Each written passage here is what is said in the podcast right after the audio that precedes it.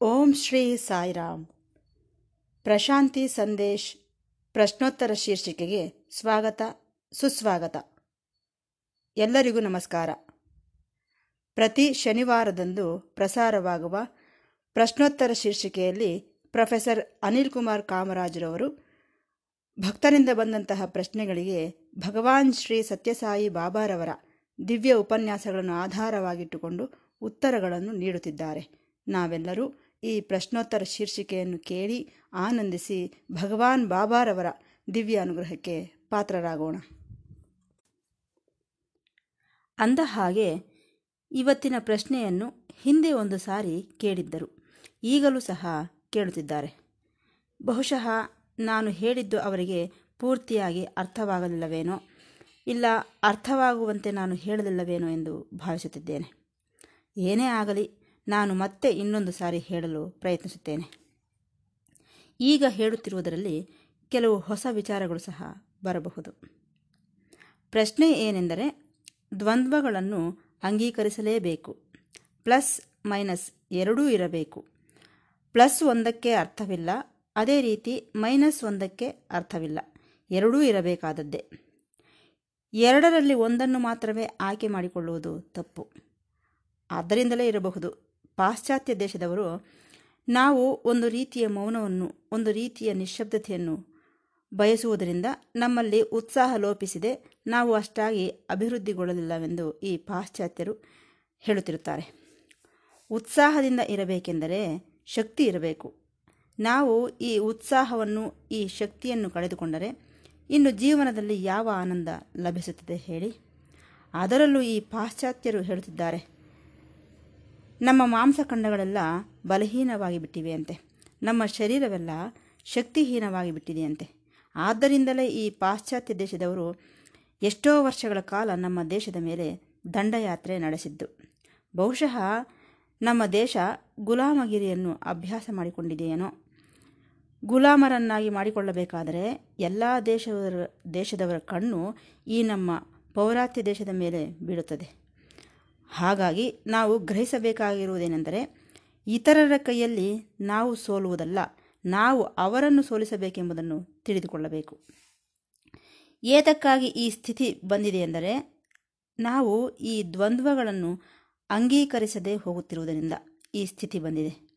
ಈ ನಿಶ್ಶಬ್ದತೆ, ಈ ಸ್ತಬ್ಧತೆಯನ್ನು ನಾವು ಅಂಗೀಕರಿಸುವುದರಿಂದ ನಾವು ನಿರ್ಜೀವವಾಗಿ ಬಿಟ್ಟಿದ್ದೇವೆ ಈ ರೀತಿ ಈ ದೇಶದವರು ಭಾವಿಸುತ್ತಿರುತ್ತಾರೆ. ಆದರೆ ಈ ಪಾಶ್ಚಾತ್ಯದವರನ್ನು ನೋಡಿ ವೆಸ್ಟ್ ಅವರು ಉತ್ಸಾಹವನ್ನು, ಉತ್ತೇಜನವನ್ನು ಕೋರಿಕೊಂಡರು. ಆದರೆ ಅದರಿಂದಾಗಿ ಅವರು ಆತ್ಮವನ್ನು ಕಳೆದುಕೊಂಡರು. ಅವರಿಗೆ ಬೇಕಾಗಿರುವುದು ಆಕ್ಟಿವ್, ಉತ್ಸಾಹದಿಂದ ಇರುವುದು, ಜೀವನವನ್ನು ಎಂಜಾಯ್ ಮಾಡುವುದು, ಆನಂದಿಸುವುದು. ಏನೋ ಆಸೆಗಳಿರಬೇಕು, ಅವುಗಳನ್ನು ನೆರವೇರಿಸಿಕೊಳ್ಳಬೇಕು, ಎಲ್ಲವನ್ನು ಜಯಿಸಬೇಕು. ಇದೇ ಪಾಶ್ಚಾತ್ಯರ ಮನಸ್ಥಿತಿ. ಅಂದರೆ ಏನರ್ಥ? ಈ ಹಿಂದಿನ ಪ್ರಶ್ನೆಯಲ್ಲಿ ಹೇಳಿದಂತೆ ಮಧ್ಯಭಾಗ ಪ್ರಶಾಂತತೆಯಿಂದ ಇರುತ್ತದೆ. ಅದರ ಸುತ್ತಲೂ ಗೊಂದಲಮಯವಾಗಿರುತ್ತದೆ. ಅದಕ್ಕೆ ಉದಾಹರಣೆಯಾಗಿ ನೀರಿನ ಮಧ್ಯೆ ಏರ್ಪಡುವ ಸುಳಿ ಎಂದು ಹೇಳಿದ್ದೆ. ಹಾಗಾಗಿ ಜೀವನದಲ್ಲಿ ಪ್ರಶಾಂತತೆ ಎಂಬುದು ಮಧ್ಯಭಾಗವಾದರೆ ಸೆಂಟರ್ ಆದರೆ ಈ ಗೊಂದಲವೆಲ್ಲ ಸುತ್ತಲಿನ ಭಾಗ ಎಂಬುದನ್ನು ನಾವು ಗುರುತಿಸಬೇಕು. ಈ ಪಾಶ್ಚಾತ್ಯದವರು ಈ ಸುತ್ತಲೂ ಇರುವಂತಹ ಈ ಉತ್ಸಾಹವನ್ನು, ಈ ಉತ್ತೇಜನವನ್ನು ಬಯಸುತ್ತಾ ಅವರೊಳಗೆ ಮಾನಸಿಕ ಅಶಾಂತಿಯನ್ನು ಏರ್ಪಡಿಸಿಕೊಂಡರು ಏರ್ಪಡಿಸಿಕೊಳ್ಳುತ್ತಿದ್ದಾರೆ ನಿರಂತರವಾಗಿ ಸದಾ ಆಕ್ಟಿವ್ ಆಗಿ ಇರಬೇಕೆಂದು ಬಯಸಿದರೆ ಅವರು ಹುಚ್ಚರಾಗಿ ಬಿಡುತ್ತಾರೆ ಸ್ವಲ್ಪ ಪ್ರಶಾಂತತೆಯ ಅವಶ್ಯಕತೆಯೂ ಇದೆ. ಹಾಗಲ್ಲದೆ ನಾನು ಸದಾ ಪ್ರಶಾಂತತೆಯಿಂದಲೇ ಇರುತ್ತೇನೆಂದುಕೊಂಡರೆ ಅದೊಂದು ನಿರ್ಜೀವ ಜೀವನವಾಗಿಬಿಡುತ್ತದೆ. ಹಾಗಾಗಿ ನಮಗೆ ಇವೆರಡರ ಅವಶ್ಯಕತೆಯೂ ಇದೆ. ಪ್ರಶಾಂತತೆಯ ಜೀವನ ಹಾಗೂ ಉತ್ಸಾಹ ಭರಿತ ಜೀವನ ಇವೆರಡೂ ಅವಶ್ಯಕವೇ. ಪಾಶ್ಚಾತ್ಯ ದೇಶಗಳಲ್ಲಿ ಪ್ರತಿಯೊಬ್ಬರಿಗೂ ಸಹ ಅಶಾಂತಿಯಿಂದ ತುಂಬಿದ ಮನಸ್ಸುಗಳೇ. ಆದ್ದರಿಂದ ಅವರು ಡಾಕ್ಟರುಗಳ ಬಳಿ ಹೋಗುತ್ತಿರುತ್ತಾರೆ. ಅವರುಗಳಲ್ಲಿ ಮಾನಸಿಕ ಸಂಬಂಧ ರೋಗಗಳು ಹೆಚ್ಚಾಗಿ ಕಾಣಿಸುತ್ತಿರುತ್ತವೆ. ಕಾರಣ ಅಧಿಕವಾದ ಆಕ್ಟಿವಿಟಿ. ಹಾಗಾಗಿ ಅದೊಂದು ಹುಚ್ಚಿನಂತೆ ಬದಲಾಗಿ ಬಿಡುತ್ತದೆ. ಬ್ಯಾಲೆನ್ಸ್ ಸಮತೋಲನ ಇಲ್ಲದೆ ಹೋಗಿದೆ. ಈ ಆ್ಯಕ್ಟಿವಿಟಿಯಿಂದ ಕೂಡಿದಂತಹ ನಾಗರಿಕತೆ ಇದೆಯಲ್ಲ, ಅದು ಹುಚ್ಚಿನಿಂದ ಕೊನೆಗೊಳ್ಳುತ್ತದೆ. ಹಾಗೆಂದು ನಾನು ಜೀವನವೆಲ್ಲ ನಿಶ್ಶಬ್ದತೆಯಿಂದ, ಸ್ತಬ್ಧತೆಯಿಂದ ಕಳೆಯುತ್ತೇನೆಂದರೆ, ಅದು ಕೂಡ ತಪ್ಪೆ. ಅದೊಂದು ನಿರ್ಜೀವ ಜೀವನವಾಗಿ ಡಲ್ಲಾಗಿ ಬಿಡುತ್ತದೆ. ಇದನ್ನು ನಾವು ಗುರುತಿಸಬೇಕು. ಹಾಗಾಗಿ ನಾನು ಹೇಳ ಬಯಸುವುದೇನೆಂದರೆ ನಮಗೆ ಇವೆರಡೂ ಇರಬೇಕು. ಉತ್ಸಾಹಭರಿತ ಆಕ್ಟಿವಿಟಿ ಇರಬೇಕು. ಅದೇ ರೀತಿ ಮೌನವಾಗಿ ಸ್ತಬ್ಧತೆಯಿಂದ ಇರಲು ಸಹ ಅಭ್ಯಾಸ ಮಾಡಿಕೊಳ್ಳಬೇಕು. ಇವೆರಡೂ ಇರಬೇಕು. ಇದನ್ನೇ ಬ್ಯಾಲೆನ್ಸ್ ಎನ್ನುತ್ತಾರೆ. ಕಳೆದ ವಾರ ಹೇಳಿದಂತೆ ಇದನ್ನೇ ಡೈನಾಮಿಕ್ ಮೆಡಿಟೇಷನ್ ಎನ್ನುತ್ತಾರೆ. ಆಕ್ಟಿವ್ ಆಗಿದ್ದು ಸಂತೋಷಿಸಿ, ಆನಂದಿಸಿ, ನಿಶ್ಶಬ್ದತೆಯಿಂದ, ಸ್ತಬ್ಧತೆಯಿಂದ ಇರಿ, ಅದನ್ನು ಆನಂದಿಸಿ ಇವೆರಡರಲ್ಲಿ ಒಂದು ಮಾತ್ರವೇ ಇರಬೇಕೆಂದು ಕೋರಿಕೊಳ್ಳಬೇಡಿ. ಒಂದು ಮಾತ್ರವೇ ಬೇಕೆಂದು ಬಯಸಬೇಡಿ. ನಾನು ಇದಲ್ಲ, ನಾನು ಅದು ಎಂದುಕೊಳ್ಳಬೇಡಿ. ಏಕೆಂದರೆ ಎರಡೂ ಬೇಕು. ಈ ವಿಚಾರವನ್ನು ನಾವು ಎಷ್ಟು ಬೇಗ ಗುರುತಿಸಿದರೆ ಅಷ್ಟು ಒಳ್ಳೆಯದು. ಯಾವ ಷರತ್ತುಗಳು ಇಲ್ಲದೆ ಆಕ್ಟಿವ್ ಹಾಗೂ ಅನ್ಯಾಕ್ಟಿವಿಟಿ ಇವೆರಡನ್ನೂ ಅಂಗೀಕರಿಸಿ. ಅದೇ ರೀತಿ ಒಳ್ಳೆಯದು ಕೆಟ್ಟದು.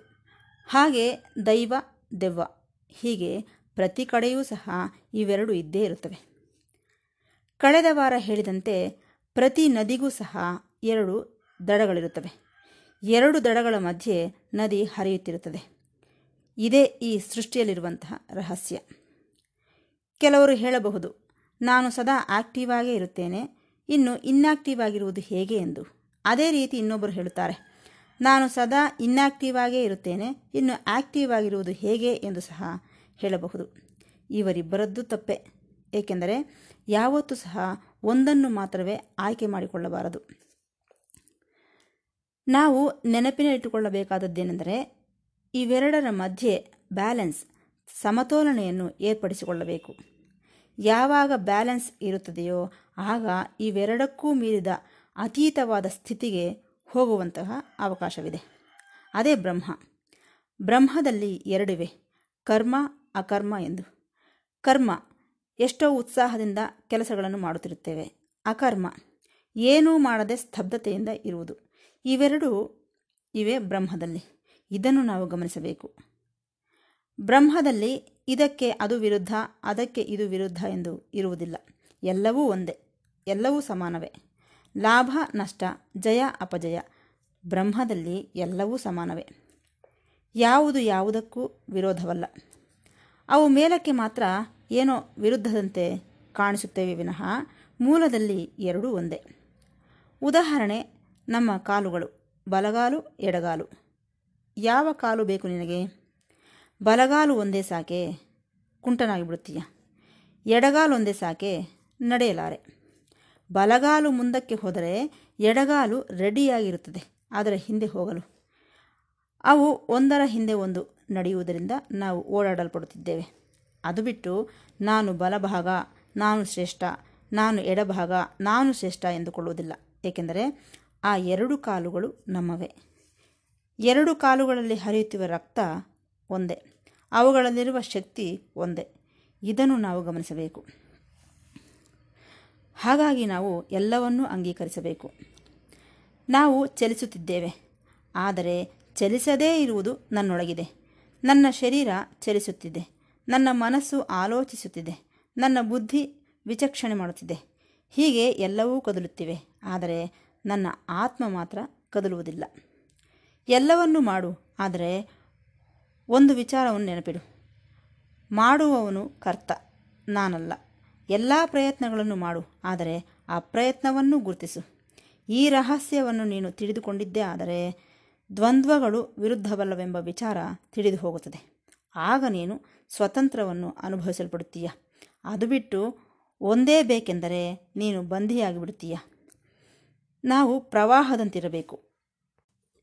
ಎಲ್ಲೂ ನಿಲ್ಲಬಾರದು. ಒಂದು ಸಾರಿ ಈ ಬ್ಯಾಲೆನ್ಸ್ ಸಮತೋಲನೆಯನ್ನು ಸಾಧಿಸಿದರೆ ನಂತರ ಅದು ನಮಗೆ ಅಭ್ಯಾಸವಾಗಿ ಬಿಡುತ್ತದೆ ಅನಾಯಾಸವಾಗಿ ಮಾಡಬಹುದು. ಈ ಸಮತೋಲನೆಯನ್ನು ಸಾಧಿಸುವುದೇ ಜೀವನದ ಬಹುಮುಖ್ಯವಾದ ಅಂಶವೆಂದು ನಿಮಗೆ ತಿಳಿಯಪಡಿಸುತ್ತಿದ್ದೇನೆ. ಹಾಗಾದರೆ ಇದು ಏತಕ್ಕೆ ನಮ್ಮಿಂದ ಸಾಧ್ಯವಾಗುತ್ತಿಲ್ಲ ಎಂದು ನಮಗನಿಸಬಹುದು. ಇದಕ್ಕೆ ಕಾರಣ ಅಹಂಕಾರ. ಏಕೆಂದರೆ ನಾವು ಎಷ್ಟೋ ಮಾಡುತ್ತಿರುತ್ತೇವೆ. ನಾವು ಮಾಡುವ ಪ್ರತಿಯೊಂದು ಸಹ ಅಹಂಕಾರವನ್ನು ಬಲಗೊಳಿಸುತ್ತದೆ. ಬೇಕಾದರೆ ಗಮನಿಸಿ. ಸರಿ, ಈ ಅಹಂಕಾರವನ್ನು ಬಿಡುವುದು ಹೇಗೆ? ಒಂದೇ ಬಾರಿಗೆ ಬಿಡಬೇಕೇ? ಇಲ್ಲ ಸ್ವಲ್ಪ ಸ್ವಲ್ಪವಾಗಿ ಬಿಡಬೇಕೇ ಎಂಬ ಪ್ರಶ್ನೆ ಬರಬಹುದು. ಸ್ವಲ್ಪ ಸ್ವಲ್ಪವಾಗಿ ಬಿಡಬೇಕೆಂದರೆ ಪ್ರಯತ್ನ ಬೇಕು. ಆದರೆ ಇಲ್ಲಿ ಅದರ ಅವಶ್ಯಕತೆ ಇಲ್ಲ.